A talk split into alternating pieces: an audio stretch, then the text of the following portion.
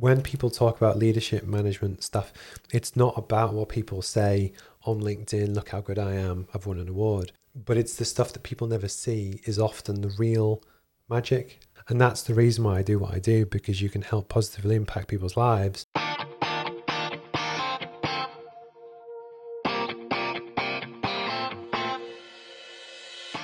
This podcast, Steve and I will be discussing leadership and management, the need for transparency, and a little bit about Steve's background and his lessons in business along the way.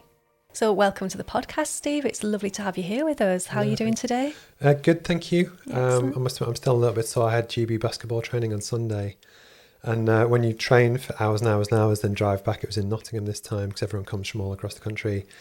I'm getting old now, so I'm 40, but it's almost where you get physically tired and then you go into the working week where you get emotionally tired and it's mm-hmm. just it's uh, but no good. Otherwise health happy healthy. Can't complain. Yeah well you know 40 i'm 40 as well. So yeah no i totally get where you're coming from. You end up a little bit i think with your executive functioning sometimes during the working week as well and then like you say physically tired on top. Yeah, yeah. but the, the funny thing is for me is that with um, a lot of people do different things to relax. And a lot of people do exercise they run they do different things. And almost when I play basketball, it's a way to switch off. Mm-hmm. Because when you play at a decent level, you can't think about anything else in the moment because you're just you're knackered, you know, you're running really hard. So actually, I use it as a way to relax, even though you're physically tired. I, I think you need that uh, element of being able to switch off because mm. I think almost everyone struggles in some ways with you always think about work. I had a dream about work stuff last night, and I think sometimes you just need that break to really help you kind of keep going. I think. Yeah, definitely. And obviously, basketball is clearly not the only thing that you do. You obviously have your working week. Do you want to explain a bit more about what you do in your typical working week and also how Roadmap MBA comes into it as well? Yeah, sure. Um, so, my name's Steve Pugh. I'm a chartered mechanical engineer. Um, I split my time between consultancy, where I help other people run their companies. That's what pays most of my wages.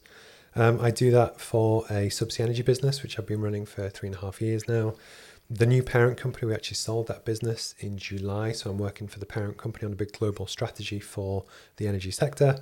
And then also, I run a social impact startup called Roadmap MBA, which is bringing free business education to the world. And the whole point is we're looking to help support people that maybe don't have access to traditional forms of business education a lot of people can't afford it if it's 20, 30 grand to go and learn a traditional MBA. But also, you have working parents that don't have time, you have people that don't have academic qualifications, or you could be based in Kenya or different parts of the world where actually you just you don't have physical access to Durham based universities, mm. that kind of thing. Um, so, what we wanted to do is make business education accessible to 5 billion people.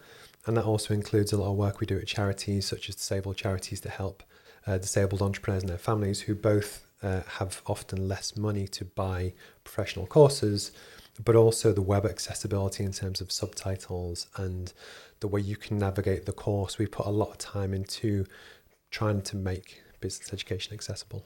Oh, that's really interesting. And I saw something about socks ah, on LinkedIn. so the camera won't see it because I, that one will. So actually, I have purple socks. so we um, support a charity called Parallel Lifestyles, but it's all about Purple Sock Day. And what Purple Sock Day is the 3rd of December, and it's there to help raise awareness on the International Day of People with Disabilities, but also what the organisation does that you can buy socks for £6. They're really nice, like bamboo, high quality socks, but all all of the profits goes to supporting disabled entrepreneurs, neurodiverse entrepreneurs, and their families to access uh, skills, training, support to help them just live and yeah. grow businesses. And then as Roadmap MBA, we offer them completely free stuff. Um, and then there's some other stuff in the pipeline to do with various different uh, Paralympic charities and uh, sports, which obviously goes back to my kind of background.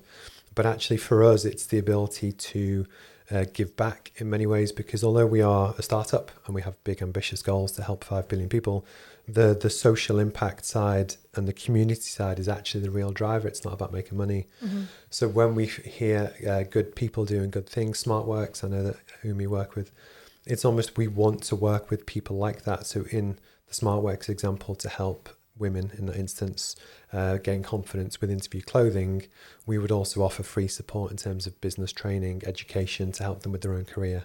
or business as well. Fabulous. And so you've touched a little bit there on the social impact side of things. For people that are not familiar with the social enterprise model, can you explain a little bit more about how it operates differently to a typical sort of limited company? Yep. Um, so it's an interesting one. Mm. And it, so I run the business 100% on my own. Um, so I do my consultancy stuff and I do that as a sole trader, just for anyone that's interested in the mechanics of how I do it. Mm-hmm. Ironically, for Roadmap MBA, we are there for a societal good and to help people gain access to stuff that they otherwise, for whatever reason, can't access what other providers provide.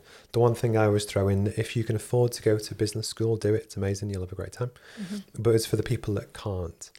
I did actually look at the other different types of status of entities. So you have, uh, we are a limited company, so we are Roadmap MBA Limited, uh, but you have B corporations, you have charities, you have lots of different things. But the irony is, the governance and the things involved to set up to operate as any of the other entities because there's so much more reporting to do. Ironically, I wouldn't because I do it all myself. Mm-hmm. I couldn't do that.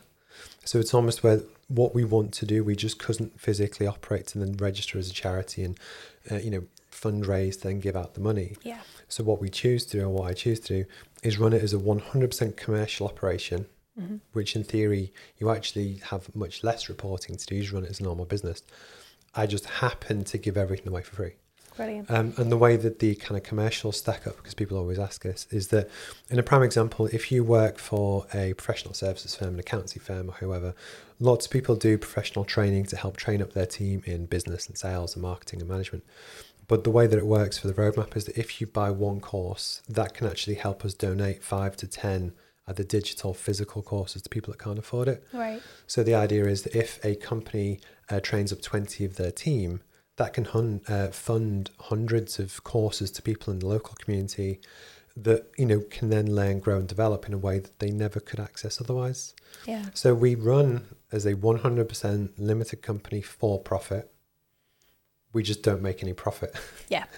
and that, that some people might think that's crazy, but for me, it's you know I've business education changed my life. It was that thing that when I, I was raised by a, single parent um, mum in Liverpool, she raised two boys. I went to university in Sheffield to study mechanical engineering, but this was 2002, so it was before the fees went up. Mm-hmm. And even at that point, there was a lot of, we almost couldn't go and didn't go because it was too expensive. Yeah. Nowadays, fees are £9,000 a year. There's talk of them going up to £21,000 a year but actually my undergrad education in engineering gave me the platform to really kind of build a career. Mm-hmm. But then in many people's career, as you go through, it gets to the point where you start to be more exposed to business leadership, executive staff, strategy, management. But if you want to learn that properly, because bear in mind, I think we grew up before YouTube and that kind of thing. yeah. It was really difficult to do. Yeah. So the the common approach is either to go to business school which can involve giving up work for a year or two years to go in and you know do it full time, or you do a part time course somewhere like the Open University, uh, which is it's a good option, or you go to Waterstones and read hundreds of books on all different topics and try and figure out yourself. So that's the route I did because I couldn't afford any other route. Mm-hmm. And then as I kind of went through and I, you know, I, I did quite well in my career. Um, and I actually, my dream growing up was to become managing director and at 33, I did that for a company in Durham, in Shildon. Um, but that kind of threw me into the deep end on profit and loss accounts and balance sheets and doing it for real. I knew I could do it, and we did well. Mm-hmm. But what I wanted to do was be able to give people a roadmap, give them the there's a, obviously a clues in the name, yeah. but it's actually to give people the support that I never had. Mm. So as they go through their career completely for free, they can learn all the stuff that took me a, a long time to learn um, but actually, it's all just real world practical stuff. There's no fluff, there's no exams, there's nothing you can fail, but hopefully, it's that just practical side to business education. So, tell us a little bit more about Roadmap MBA in terms of what you get and whether there's a tiered system to that, because obviously, you give away yep. uh, for free for those people that yep. can't afford to pay for it. Is yep. there a difference between the levels then? So there is, and this was a, as you can imagine, anyone that starts a business will have lots of uh, decisions to make about what you charge for, what you not charge for, mm-hmm. and then everyone's generally aware of like the freemium model. So yeah. the example I always use is a language app called Duolingo. Mm-hmm. So that's a great app to learn languages. So Duolingo, ninety six percent of their users use the free tier, and they have adverts. and then six ish percent uh, then pay for the paid premium tier that doesn't have adverts. Mm-hmm. What was really important to me, especially with something like education, is that I didn't want people from poorer backgrounds to get worse information than people that can afford to pay. Yeah. That's just that. That's like a that was a, a deal breaker for Yeah, me. it's quite unethical to do that, right? I, but if you look at the existing system before roadmap, that's how it works. Yeah. So unless you can afford to drop ninety thousand pounds to go to London School of Economics, or pick university of your choice, or even most professional courses, that's still the case. That essentially the system was set up where rich people, it's kind of set up where rich people stay rich because you can access better information, better training, better courses, better networks. Mm. That actually, if you are a single parent working in ASDA wanting to start a coffee startup or a trainer startup, or anything, it's very difficult for you to learn what to do. So mm. I purposely the the free tier has the same information that the paid tiers have, and that was a, a deal breaker for, for me.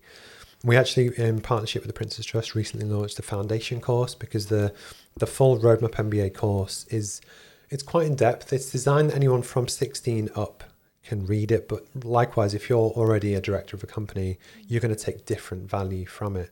But we found that actually you wanted a foundational level of support, maybe for people that left school before 15, 16, Yeah. just on the proper nuts and bolts of what is a business? Mm. How do you do pricing? How do you set up marketing? Because one of the other big issues that a lot of people face is that you have 99% of businesses in the UK are kind of SMEs, Mm. but a lot of people that set them up are self taught. Yeah. So one of the big things is that people just want confidence to go, am I doing the right thing? Are there any other other ideas of what I could do? Mhm. But people are always worried that if they ask a question, will people think that they're stupid and they should know it already? Yeah. So a lot of what we do is about just giving people confidence. In terms of the actual paid tiers, so we have uh, an app which you can download on Android and iOS, again, completely free. And that includes all of the content from the book, all the videos, all have subtitles, all the worksheets, everything you can get free anywhere in the world. On the paid tiers, essentially what you pay for is um, group support, one to one support, Mm. with the idea being that when we actually launched our minimum viable product, because I actually wrote the book myself, did all the graphic design, had the first one printed, and sent it out to customers to kind of get feedback, which is what they say you should do. One of the some of the feedback which came back was actually people wanted the ability to ask questions, Mhm. and what that did actually, it I twigged that almost all of the business education providers, or even most education providers, it's a broadcast model. Mm. So they have a set curriculum and they basically fire it at you, and your job is to process it, write a report, and pass your exam or not. Yeah. But people actually wanted to know in business, well, that's interesting, but how do I use that for my thing? Right. So what we did is that we set up live classroom sessions four times a week, plus the podcasts and stuff in our studio like this, where basically people can dial in on Zoom and say, you know, how do I do this? Can you explain that to me? So basically, with the paid tier, people can get more support Mhm. which at circa three hundred pounds a year for a business owner, it's much better than paying someone three hundred pounds an hour to help mentor them and coach them you know, from a good business coach. But actually, it's that two way support. And then we also do a lot in terms of carbon offset and all of the paid tiers gift and pay for all of the free stuff as well. Fabulous. Um, and we have books and other stuff. So, Excellent. And so, in terms of your pride, like proudest moment, obviously, I know is it fifty-four countries that you're in now? 56. Fifty-six now. Wow. Okay. So obviously, it's doing really well. What's been the proudest moment so far? So I one of the things that I always try and do with the podcasts and live streams and stuff that we do do is always be honest about the the journey because it's always easy to get caught up in like vanity metrics. Mm-hmm. And it was funny that whenever anyone starts any business, you want to get to a point where people see you as being credible. It's a good option that they can trust what you're doing. So one of the things when I first kind of set up was that I would reach out to people on LinkedIn. And a lot of what you do when you do consumer research is to actually ask for feedback from people from different backgrounds. And so I did a lot of uh, customer research where people, that's how we quickly got to the 56 countries. But actually, you know, in some ways that was a vanity metric that what a more proud moment is then when you actually help those people go through experiences. Mm-hmm. And it was only two weeks ago I had a guy knock on my door in the co-working space where my office is. And he basically said to me that he quit his job and wanted to start a business. And Oh, was like, amazing. it's brave. yeah. And but on the the flip side is that one of um, so I'm based in Team Valley in the Mhm. northeast of England, and one of our local businesses that it's a food place that we go to most lunchtimes shut down two days ago. Oh, And the reason why I like to talk about this kind of stuff is because on LinkedIn, especially, nobody ever talks about the hard stuff. They always talk about, look how great I am. mm, When actually, when you can support people through the genuinely tough times and do stuff for real and help people just get confidence and have successes, mm, it actually is quite fulfilling for me because I, I, I'm not doing this to make money. It's, it's just, it's about giving back and supporting people in a way that I got support as I went through my kind of career yeah. and it's just seeing people go and thrive. And even though it was a, a paid consultancy gig, when we sold uh, Subsea Energy Solutions in July, um, that was you know we took that company from some you know difficult times all the way through to a successful exit to a 250 million euro big international group. Um, it was quite a proud moment because then it's when you're really immersed into uh, a business for real. And I think that was the other thing that I always loved to do is that as a mechanical engineer, you know, what someone once said to me about how on on the internet you get a lot of influences, Mm, and you get people that don't necessarily know what they're talking about, but they just shout the loudest and they got a lot of profile. But as an engineer, it's, it's all about trust and credibility, and you you prove your evidence through doing, mm, and that builds your influence, not the other way around. And so for me, when I, I do my day job to do corporate strategy for real companies, but do it for real, that's almost you know the big driver for, for me. But actually, in terms of kind of proudest moment ever, it was something we spoke about previously, but it was almost when I was running a, a manufacturing business in Shildon, in Durham. And it was the you as managing director, you're responsible for the team, the business, the profit that you return to shareholders or the owners, the health and safety of everyone, and you are like the parent. It's your job to make the whole thing work. Livelihoods, culture, attitude, everything. And one of the big things that you really see the more experienced you are and the more people you kind of more companies you work with is there are different ways that you can demonstrate leadership in an organization. Mm-hmm. And there's different styles and one is not necessarily right or wrong. They're just different. Okay. So, for instance, prime example. So, a lot of American firms, it's not to bash on America, but they're very cutthroat. The labor laws in America are, are very different to in Europe or in Mm. England. So, they often, if they have a slight downturn in work, they will cut overhead and sack people. right. As we're actually, I don't like that model. For me, it's about building a culture.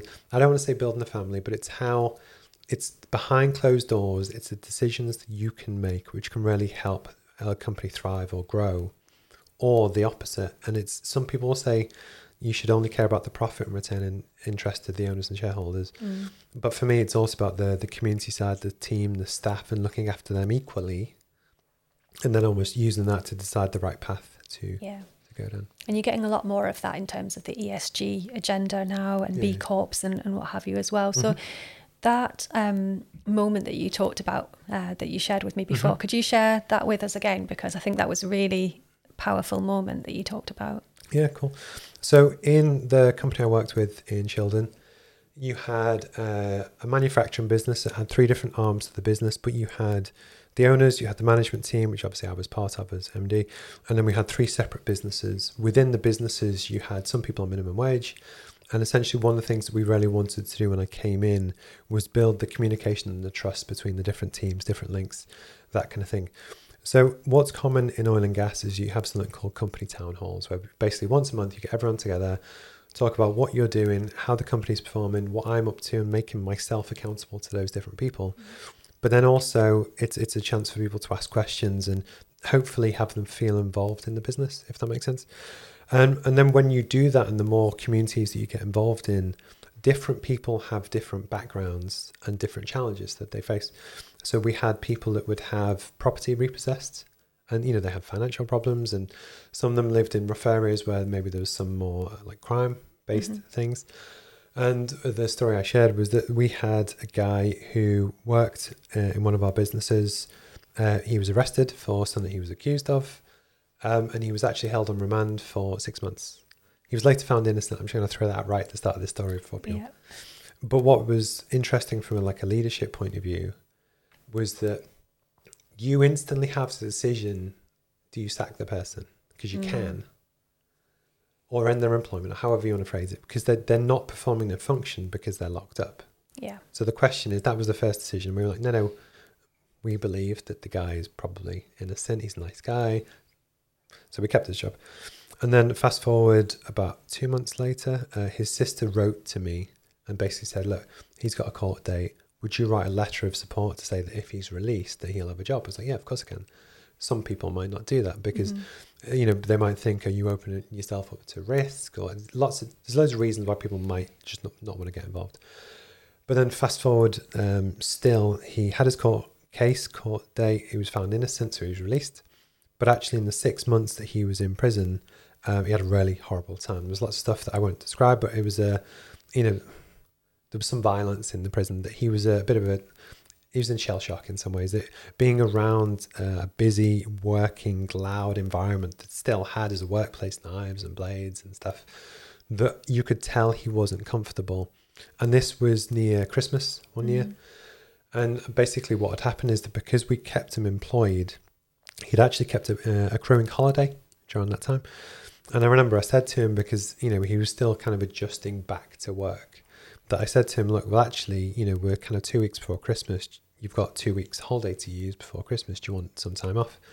And he kind of admitted to me that he didn't have any money to buy his kids. He had two little girls uh, Christmas presents, and it kind of hit me because you know we we all know the struggles that different people struggle with in terms of mental health and just life in general. And, and at that point, we had a decision, and I remember I went to speak to our finance manager Brian because there was a decision on either we just force him to take the holiday or whichever, or we could actually pay him the cash for the holiday pay for that he'd accrued during that time. And what that meant, he got a few hundred pounds, which he could buy his daughter's Christmas presents. Yeah. So that's the route that we went down. But the point of sharing the story is that you can imagine for him how his life, he's had a really crappy year. If he feels that he can't buy his kids presents, you know, we could take a turn for the worse. But actually, as a you know leader in a business, you get the chance to make those decisions mm-hmm. that you know people might see it now, but it's almost where you you don't tell anyone. You just obviously respect to finance, but you can really impact people's lives and their families in a way that people never know. And even in one of my current businesses now, two three weeks ago, we had a bit of a slowdown in work, and it's that decision on do you keep me? And we had some temporary labour. Do you keep them employed, or do you reduce cost and do what some management textbooks would tell you to do? But we know that that guy in particular is the all he's the sole breadwinner of his family. Mm-hmm. So we decided to keep him on, and we're going to offer him a permanent contract. But it, the point is, it's when people talk about leadership management stuff, it's not about what people say on LinkedIn. Look how good I am! I've won an award. Mm. It's about behind closed doors, the decisions if you can make them. Because certain businesses, you will be in a position where you have to cut costs to save the whole thing. Mm-hmm. But it's the stuff that people never see is often the real magic, if that makes sense. And that's the reason why I do what I do because you can help positively impact people's lives in a way that you can't do in other areas. Yeah, and kind of thinking as well. I think you know when you consider the the ripple effect of that decision that you made, as you mm-hmm. say, you could potentially have saved that person's life. Yeah.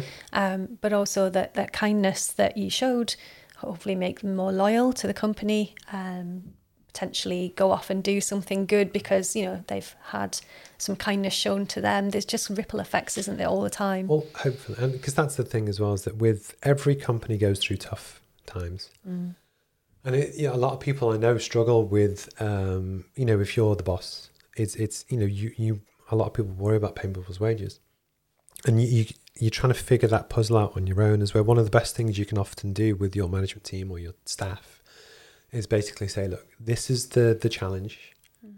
How do you think we should solve it? You know, and get people's ideas, get their engagement. And then what you can really do through doing that is actually you want to solve the problem together.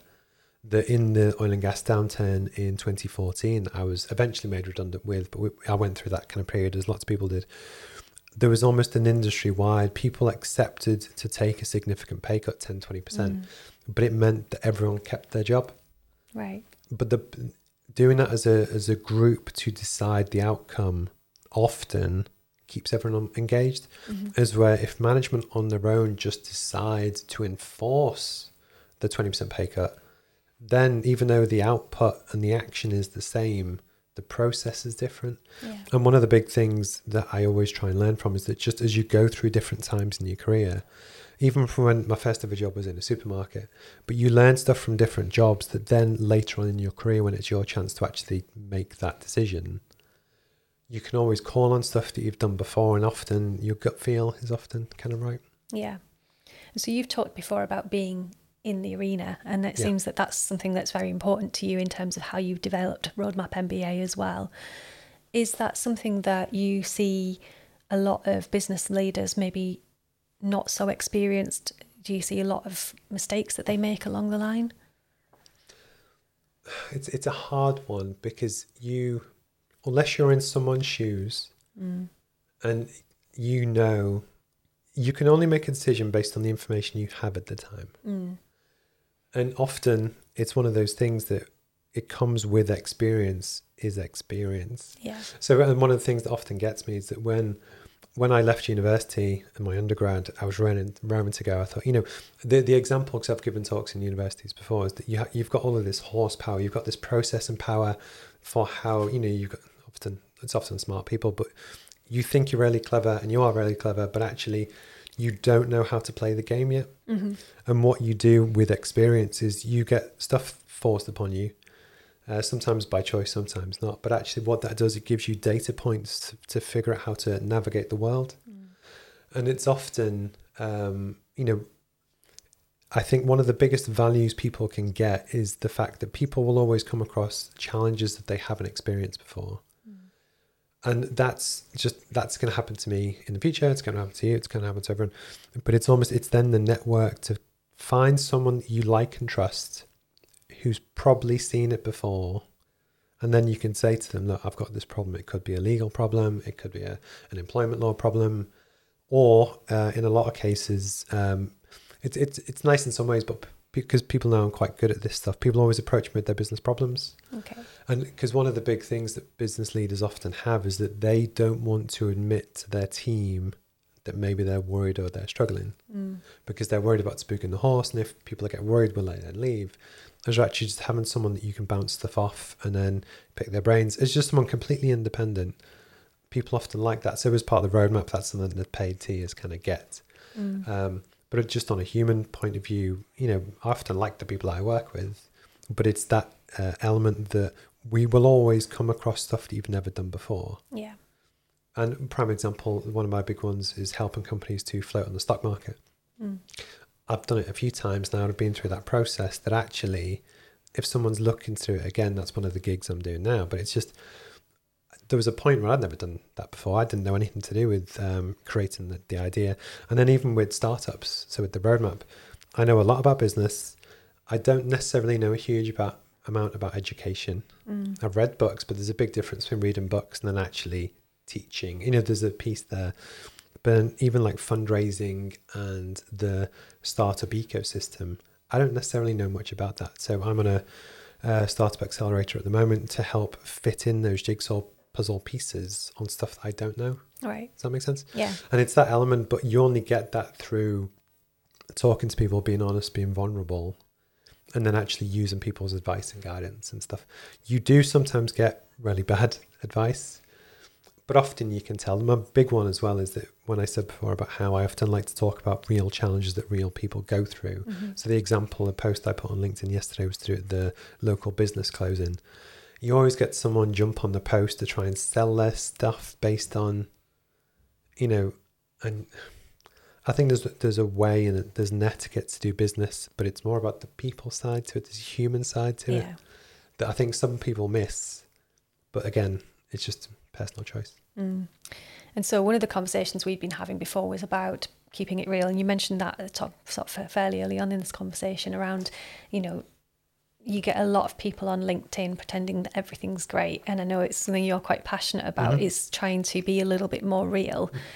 How can leaders be more real and show up and be more vulnerable? I, I, I think only do something that you're comfortable with, because it, to me, it's kind of authentic. So this is what I, this is how I am. But that's not for everyone. So it's you know you should never try and force a different animal to do something that isn't right for them because it just it's not the right approach. The whole LinkedIn thing was that I was actually on holiday in Spain about three weeks ago now, and I was just fed up with twenty somethings telling people how you should 10x their program and do all this stuff and how you're doing crap if you didn't do this, this, and this. And I just wanted to make the point saying, look, I'm really good at this. Mm. I know more than most.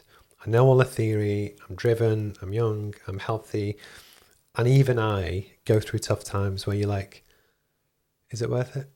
And the point was, it was just making the point to say, look, I know for a fact that a huge proportion of people will feel the same. Mm-hmm. Behind closed doors, they might run a small marketing company. They could do podcasts. They could do anything. And when sales aren't coming in, the the law of Indeed or you know the, that job board when they can see you could keep going on this really hard path that they want to do but it's just not working to run that money whichever. And there's that temptation and people say this to me all the time to get a job again. Mm. but often they feel that it's just them and they feel that it's just them and why is everyone else so successful and not me? Is because that's all they see. Mm-hmm. and my big point was oh, okay i do podcasts and live streams and people might see me here but i still feel exactly the same and it was that element of just um, you know that was just something i chose to do. But i think it's relevant that from an engineering and manufacturing background if that's not your thing there's a there's a way and a means to do it. Because what was the there was a meme last year and it was a guy who'd made 900 of his staff redundant. But why his post went viral on linkedin is because he chose to take a selfie of himself crying and say i'm so upset i've had to do this. But he turned a you know a tough decision but he made it about him. So it was almost fake vulnerability. Right. as in he wanted to do it for the attention. Mm-hmm. that's bad. Yeah. and that's where the nuance comes on. It's whatever's authentic. Does that make sense? Yeah. and that's a really hard one to put down to.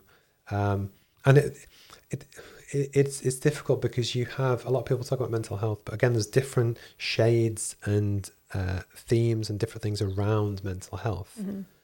that everyone has different lived experience and journeys and backgrounds that often the best thing you can do is just listen Yeah. and just maybe because you might be more resilient than someone else or vice versa doesn't diminish anyone's experience but it's it's just it's a really difficult one to judge that it's the, the the classic thing for business especially is that people will often hire you or whoever because they like you and they trust you and they buy into what you're all about. There'll be someone else that does the same thing but they don't like them they like you. As long as you're authentically yourself some people will like it some people won't. But the people that do like it will hire you and do that.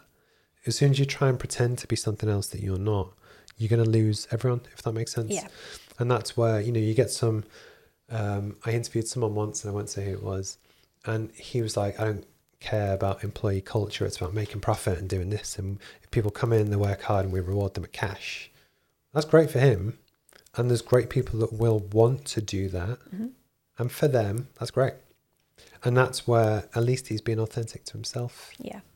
and that's the the trick is just if you are the job hunter or looking to hire someone or vice versa it's it's the moral values that sit behind the people that you might have to bleep this out but it's almost i, I call it my bullshit meter Yeah. is that when you um you look someone in the eye and you either trust them or you don't Mm-hmm. and that's for me the acid test on the relationship Yeah. And that, like you say, there is a lot about actually being able to look somebody in the eye, isn't there? It's although been i do lost a find this lot. a bit weird because normally i do it on zoom so it's a bit more detached So, yeah.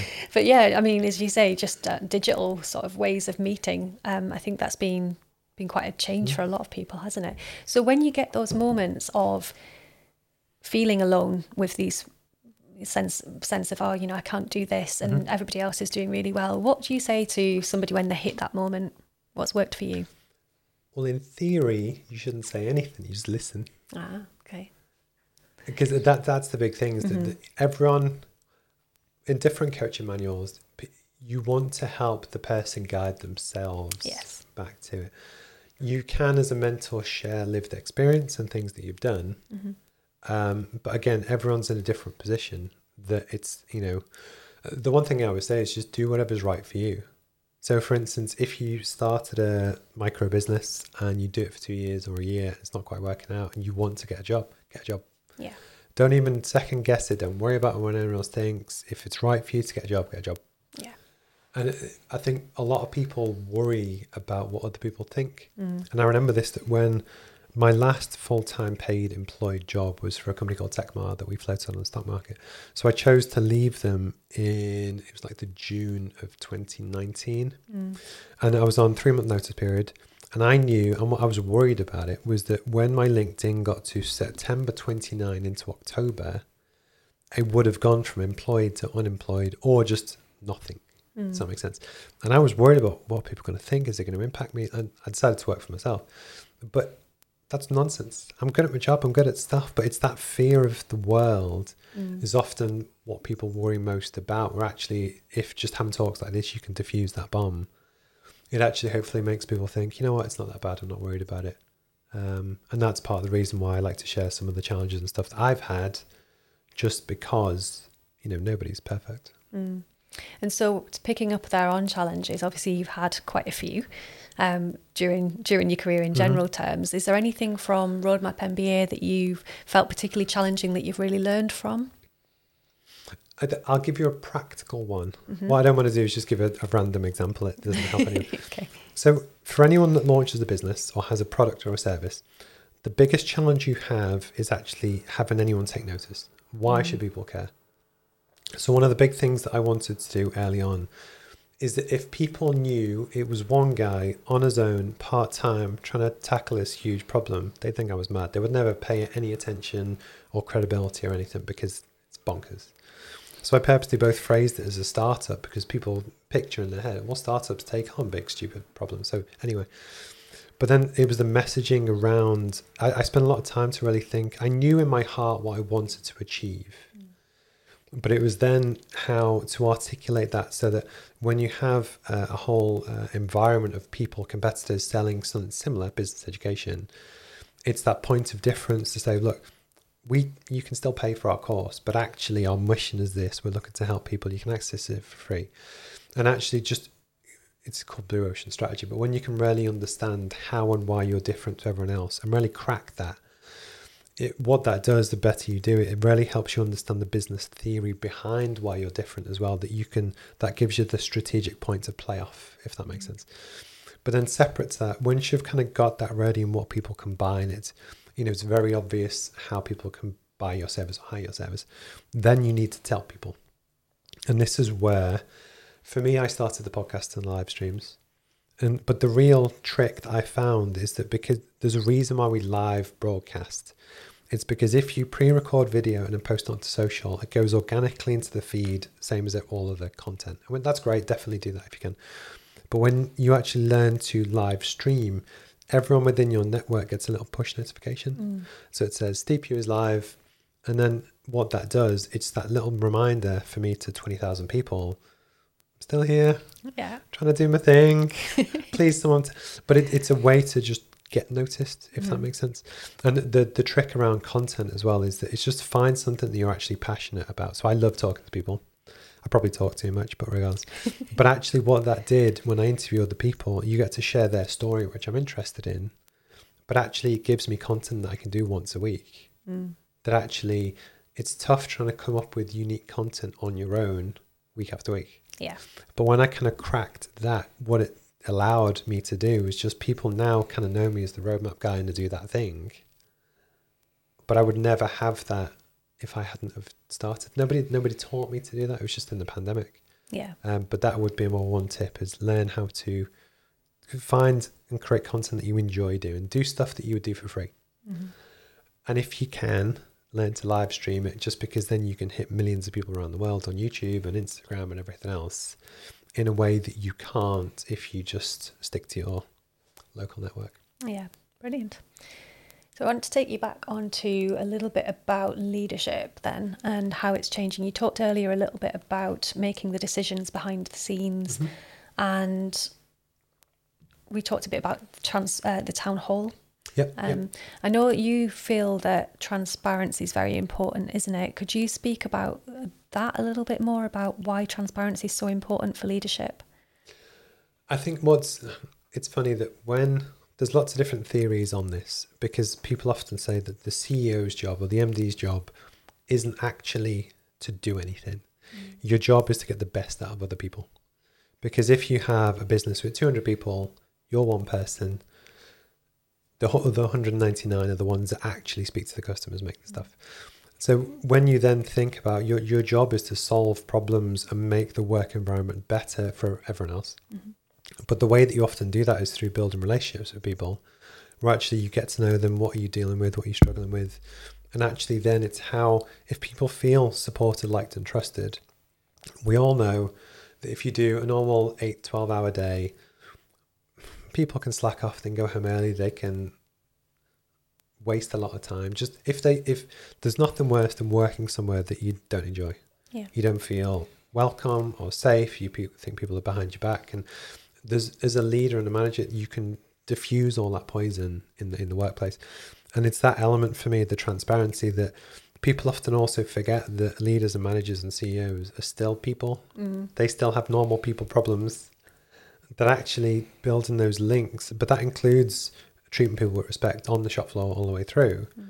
That you build trust through doing that. And one of the big things that I was always really keen to do when I took the job in Shildon was that the traditional approach was that you have the MD, CEO, leaders, and they just tell people what they want to do.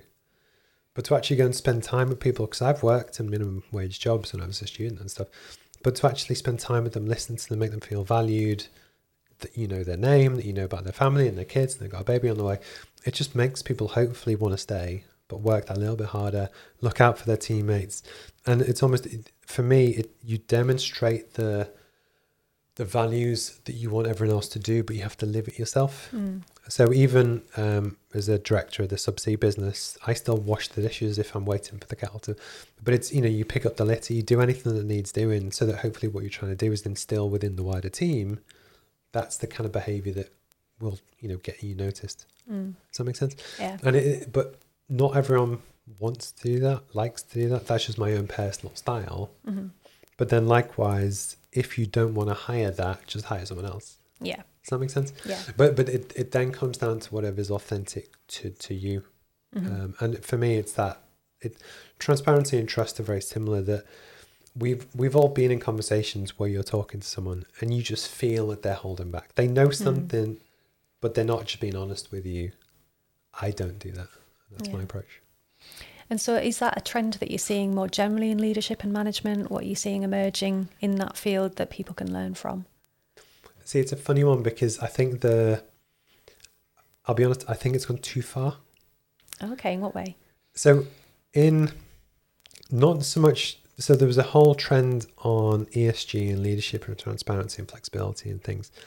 But actually, it, it's almost got to a point where people now, in many ways, in their jobs that there's a lot of people now that want to get the most they can from the employer, but to the point where you almost still need to remember that the business still needs to make money, if mm-hmm. that makes sense. Yeah.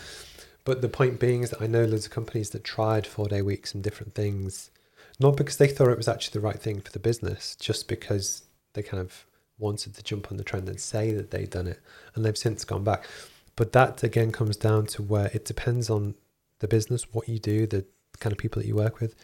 That in one of our companies we have different, um, I don't say different rules, but for instance, if someone has kids, we're a lot more flexible on time to drop them off, pick them up from school, versus people that don't have kids. But it's almost then it's it's uh, there's different uh, categories, and there's something called job crafting, if you've ever heard of it, mm-hmm. which is about how you find the best roles for the best people to get the most out of everyone the bits that they enjoy. Mm-hmm but it's on a, a needs based and role based thing rather than a blanket approach. So I know that's a rubbish answer I've tried to give, but it was just the element of where the I, I just there was a, a big buzz around um, I say transparency, ESG, doing all of the really nice stuff, mm. but it, it it still needs to go. It needs to work commercially because that if the entity doesn't work and doesn't make money, then you can't keep everyone employed. Yeah. And I think that's it's it's not a very good answer, but it's almost the, the it in an ideal world, you balance the culture with the commercials, so the Mm. business still makes money. Uh, with everything else, so that actually you can get a really good, thriving workplace where people love to work, they love to come in, they feel part of a team. The business actually makes a profit because that's the one thing is that you know the uh, UK minimum wage is going to go up again in April, and I know that, I know that that's going to affect a lot of SMEs because they physically can't afford to pay it. Right. And it's how, for the going back to the leaders again, that will be something they worry about. Mm. And this is where you need to just talk to people and build your network. And it's this uh, never-ending iterative cycle that will always keep going. Yeah, building wisdom, isn't it, through experience? Yeah. But as long as you know, the, the mistake would be if people don't talk to people. You know, Right. they they keep things bottled up. They worry about things. That the pressure gets to them, and they just don't talk to people and find ways to solve the problem. Mm. Because actually, the more they can do that, it's a problem uh, shared as a problem halved. Yeah. That actually, that for me would be the mistake. But actually, you can learn from who's done what and how did that work? Did that work for you? We tried this, and I think you know you'll have a, the best end result because of because of that. Yeah, brilliant. So, just to, I guess, sort of wrap up really a little bit more on what you're working on at the moment, where you're heading in the future, what's going to be the most exciting stuff for you in the next 12 months? What you're looking forward to most? Ooh. Um, so there's loads of big corporate stuff that we're doing, which Mhm. I can't talk about, but that's really exciting. Um, for the roadmap, we're doing lots of really cool stuff with charities. Mhm. So you got Purple Sock Day on the third of December. Uh, hopefully, doing more stuff with the Prince's Trust. And actually, one of the challenges that we faced is we're trying to reach out to to partner with good organisations that are doing cool stuff, that are helping people, and we want to give them free access to stuff. And that's what we want to do more. But ironically, for the business, we have realised that as a single person, as a small business, we can't grow to the scale that we want to on our own. Mm. So one of the things that we're looking to is to partner with organisations that have an existing network user base and different things, and maybe don't currently offer business education, but could, in a way that the if we have the genuine mission to hit five billion people, at least make business education accessible to them. hmm We, in in theory, we already have that because more than half the world's population lives off six dollars a day. So the fact that they can learn for free, providing they've got a smartphone or a laptop, that sounds counterintuitive, but eighty-seven percent of the world's population does have a smartphone. So, but it's that element of where, for me, it's about the the social goal. It's not the commercial goal. But I know that the I need a, a different uh, rocket ship. I need a different vehicle to get to that point Mm. and I haven't figured out what that is yet. So half the fun for me is figuring it out and going on that journey. But actually, that's just the honest answer that I could have lied and said, "Oh no, it's fantastic. We're going to do this, this, and this." But then that goes against the last hour of the conversation, and it's almost the we, we have big ambitions. We want to help good people. We want to help people, you know, make that next step in their business or career. And it's then just however we best best Mm. do that. And so, if there is somebody that could help with Mhm. that, how would they get in touch with you and what are the next steps? If you uh, look at roadmapmba.com, that's our website. It's at roadmapmba on all the socials, and also you can apply for a free, a free course at guest list at roadmapmba.com, Great. or hit me up on LinkedIn and I'll sort you out. Excellent. Brilliant. Thank you so much, Steve. No worries, thank you. So I think in terms of uh, next steps, then you can go to Roadmap MBA, as Mhm. Steve says. Uh, we've also got a range of content on UMi, uh, so that you can go to uh, weareumi.co.uk forward slash satnav. And of course, Steve will be happy to provide you with more details about his course as well. So thank you very much. No, thank you.